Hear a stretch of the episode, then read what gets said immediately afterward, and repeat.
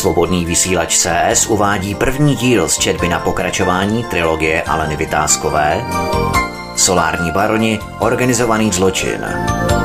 Čte Alena Vytázková.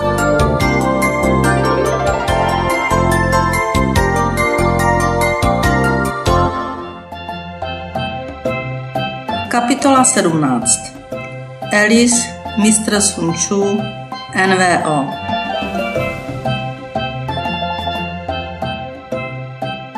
Alice si užívala volna. To byla nádhera. Všude pohoda, klid a mír v duši. Ráj, nic jiného než ráj. Tak se dívala kolem sebe, plná radosti, že je to zrovna ona, která měla štěstí na úplně všechno. Manžela, práci, vizáž, zdraví, kamarády, rodinu. Měla vše, co si člověk může ke štěstí přát. Pokud není padouch. Ležela natažena na verandě, dýchala z plných plic tu slast mořského vzduchu. Einstein vzal na milost a ležel jí u nohou. Listovala bezmyšlenkovitě v módních časopisech, dělala vše, na co poslední rok neměla vůbec čas. Dokonce si znovu četla svoji nejoblíbenější knihu Umění války od Sun. Tu četla vždy, když se cítila zcela vyčerpána a potřebovala si utříbit některé další kroky, které se chystala udělat. Knihu kdysi dostala od jednoho z nejvlivnějších, nejlepších a nejobávanějších novinářů. Byl z něj postrach pro všechny, protože nebyl povrchní, nedělal kauzy na objednávku bez obsahu. Když něco napsal, tak to bylo jako judikát nejvyššího soudu. Nikoho ani nenapadlo cokoliv z toho spochybnit. Byl a stále je hvězda ve svém oboru. Když se s ním setkala poprvé před mnoha desítkami let, tak vůbec nevěděla, jak reagovat. Nevěděla, jak se s tou novinářskou hvězdou může bavit. Měla prostě strach. Ve dveřích se objevil muž, vyzáží spíš klučina, s bystrýma očima. Usedli ke stolku ve vyhlášené restauraci ve sklepení starého města v Praze. Ještě stále jí tenkrát hučelo v uších. Týžeš na setkání s novinářem, který zničil všechny lumpy, kteří se mu dostali do cesty. Však co, já nejsem lump, tak čeho bych se bála? Oponovala v té době příteli. Ještě než se toho večera rozvinula diskuze, vytáhl z kabely malý balíček s tím, že je to dárek pro Elis. Horečně tenkrát přemýšlela, mohu si vzít dárek od novináře? To snad nemohu. Ruka se jí třásla a stále bojovala sama ze sebou, co to má znamenat. On s úsměvem dodal. Je to moje nejoblíbenější knížka. Snad vám udělá radost a snad vám i v některých krocích bude vodítkem. Balíček otevřela a tam byla ona. Kniha knih nikoli v Bible, ale umění války. Ještě ten týž večer jedním dechem přečetla a pak znovu a znovu. Je to kniha, ke které se stále vrací. Je to kniha, ve které objeví pokaždé něco nového a to ji četla snad milionkrát. Moudro mistra Suna, obsažené v této knize, staré více než dva a půl tisíce let, je v mnohem její inspirací. Jako například znáš-li nepřítele i sám sebe, můžeš bez obav svést sto bitev. Tak, jak uměla pracovat s plným nasazením, tak uměla také lenošit. Nebrala telefony, neotevřela e-mail. Chtěla si těch pár týdnů užít bez jakéhokoliv vyrušování. A to se jí dařilo. Byla ráda, že je doma, byla ráda, že se nemusí potkávat s tím ksindlem. Život na ostrovech ubíhá rychleji, než narážejí vlnky moře na krásné břehy, buď to do bělostného jemného písku, či krásných nad mořem se vypínajících granitových skal, porostlých zevnitř a na vrcholcích bujnou tropickou vegetací. Elis věděla, že bude muset za pár týdnů zpět. A proto si svolala své kamarády z NVO, aby nejen poklábosili před pracovním setkáním, které se tentokrát konalo v indickém Švýcarsku, jak říkali jihu Indie, překrásné oblasti Goa. Naposledy, když se setkali u nádherného moře, tak to bylo ve francouzské Polynézii, ale to je již pár let zpátky. Eli se nechtělo pozvánky posílat, protože je to práce přes speciální kanály. Není možné kontaktovat kamarády jinak než přes šifrované telefony nebo e-maily. Bezpečnostní proces znala a celý život to přísně dodržovala. Požádala o tuto službu Noru, která velmi ráda celou organizaci zajistila, včetně hotelů a celého servisu. Většinou se přátelé zdrželi jeden týden a zase se rozutekli. Zmizeli jako voda v proutěném koši. Tentokrát přijeli všichni a zažili si dost legrace. Znali drby z celého světa a bylo až podivuhodné, jak se některé nitky spřádaly. Pro všechny byla takováto setkání i pracovním, nejen přátelským přínosem. Elis jen zastříhala ušima, když uslyšela o kontech na Kypru a o energetické mafii, která si tam řeší své peníze, a to nejen z Evropy. Hongkong a finanční operace, které probíhají především v oblasti fotovoltaických panelů, jak se tam peníze tahají v kufrech. Tolik podrobností vůbec neznala. Narazili také na bankéře, kterého znala z Prahy. Udivilo ji, že je známá figurka v Rakousku, Švýcarsku, Liechtensteinsku a pochopitelně ve všech daňových rájích. Banker se zabýval především převody peněz a jejich ukládání v zahraničí pro přední politiky a také pak pro kohokoliv, kdo ho uměl zaplatit. A levný rozhodně nebyl. Jeho služby mohli využívat jen hodně bohatí. Toho svinstva, se kterým se v průběhu svých služeb pro mocné setkal, bylo tolik, že začal pít. Pil hodně a začal být rizikovým faktorem v řetězci organizovaného zločinu. Ale stále byl špička ve svém oboru a znali ho i kamarádi Elis, kteří se podrobně zajímali o transakce na Kypru, v Panamě a na Kajmanech a prováděli jejich analytické vyhodnocení. Když seděli večer u Elis na zahradě, tak různě u jednotlivých stolečků, či jen tak korzovali se skleničkou vína a povídali si, přišla Norika a jen tak mezi řečí ji upozornila, že se připravuje v Praze velká mela, že to bude chvíli nebezpečné, ať zůstane doma déle, aby se zbytečně neodhalila. Samozřejmě to tak nemyslela. Věděla, že Elis je jeden z největších expertů a ani při nejsložitějších situacích nikdy neselhala. Všichni si ji vážili a považovali její dosavadní analytické zprávy za jedny z nejlepších ve skupině. NVO jí to určitě odpustí. A co? Je tam Norbert.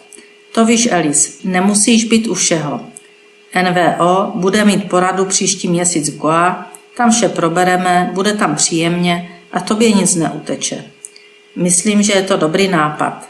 Stejně se mi nechtělo letět na pár týdnů do Prahy a pak přes půl světa na poradu. Protáhnu to doma a odpočinu si. A co ty, jak se máš v, DC? Zeptala se Alice. Mám se bezvadně, miluji to město, které ani nepřipomíná Ameriku. Je tam kus Evropy. Život mě tam baví, pro naši práci je tam větší klid. A co víš o chameleonovi? Zeptala se Elis. Nora se usmála a dodala. Tolik, že bych mohla napsat román, nebo spíš krimi thriller. Dody si přijíždí zřídka hodně pobývá v Londýně. A co Moskva, Tel Aviv, Peking? To, co tam vyvádí, tak to vím jen z několika zpráv, ale bude to předmětem jednání v Goa, kdy se máme na co těšit.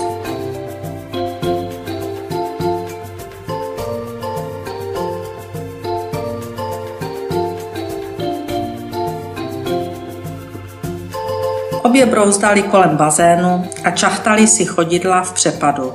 Byla to krásná atmosféra, kdyby se nepřiřítila Lízinka na zádech Einstein a nevrhla se k prvnímu stolečku, který byl nejblíž hustého ibíšku. Všichni zborově vykřikli, shodili stůl, židle, nastala panika. Nora spadla do bazénu, pochopitelně oblečená. Lízinka s Einsteinem viděli, co způsobili, bylo vidět, že je ten všeobecný chaos baví a aniž by se báli neskutečného jekotu a pištění, pokračovali ve svém předvádění, ale poněkud pomaleji. Lízinka zpomalila tempo a pomalou chůzi, chůzi šelmy na lovu, se procházela mezi skoprnělými přáteli. Einstein ležel na jejím hřbetě tak, jak byl zvyklý. Hlavičku vzpřímenou, všechny čtyři packy visely podél mohutného těla této šelmy. Jejich kousek se jim povedl. Igor jen počítal škodu způsobenou především rozbitými skleničkami a vylitým vínem, rozházenými dobrutkami, které ležely na každém stole a dokonce byl převrácený větší stůl, kde bylo jídlo naskládáno tak, aby se mohli všichni obsloužit, pokud měli po vydatné večeři ještě na něco chuť. Zahrada, veranda, okolí bazénu, prostě vše vypadalo jako po apokalypse. Chtělo se jí plakat i smát se zároveň. Lizinka dokončila svoji kreaci, jako by byla na molu a předváděla model Versace. Tvářila se povýšeně, jako mývají ve zvyku světové top modelky, které vědí, že všichni tam v hledišti jsou fascinováni jejich krásou a zcela omámeni tím, že mohou být v jejich blízkosti. Mnoho žen se tajně dívá, jak by je mohli napodobit, jaký model si mají koupit a myslí si, že z nich právě ten model udělá tu krásnou, štíhlou, mladou, dlouhonohou.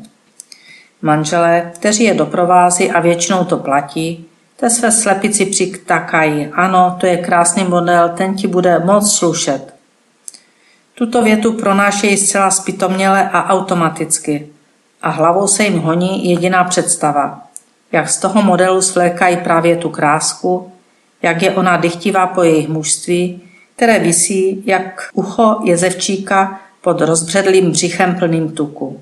Ano, každý z nich prožívá tu podívanou modních přehlídek, plnou krásy, úplně jinak. S Lízinkou tu přehlídku prožívali všichni stejně.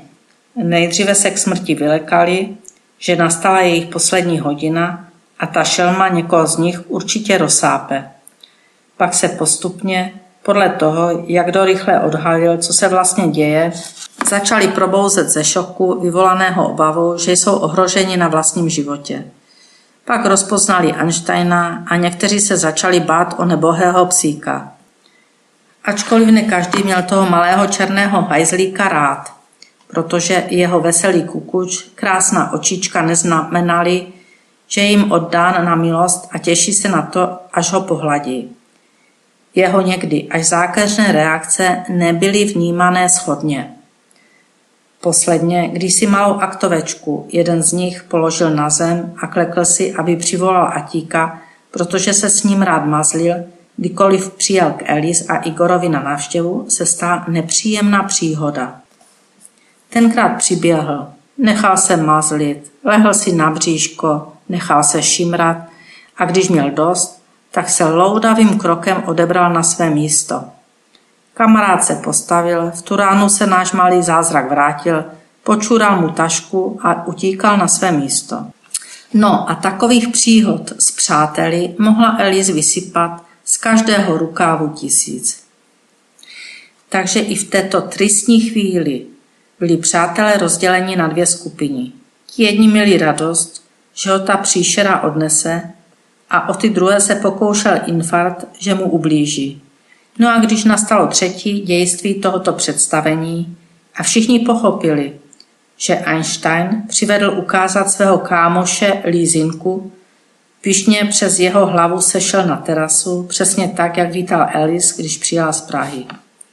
Přes škodu, kterou svým kouskem způsobili, rozlehl se přes celou zahradu neskonalý smích a ten končil až za raního kuropění. Tak už se dlouho nebavili jako toho večera. Elis, lepší večírek si nám nemohla připravit, znělo téměř hodně při loučení. Ti, co mají veškeré informace o dění ve světě, se v přátelské náladě rozešli.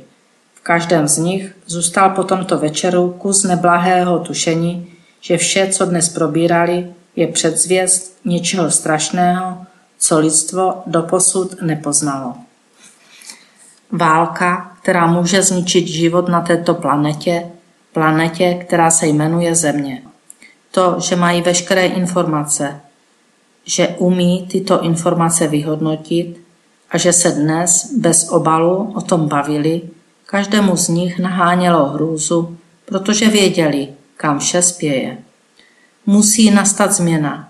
Politici nemohou zastávat roli vyžírek a pijavic systému, a to je jedno, ve které části světa. Musí přijmout osobní zodpovědnost za svoji práci, nikoliv imunitu za zločin.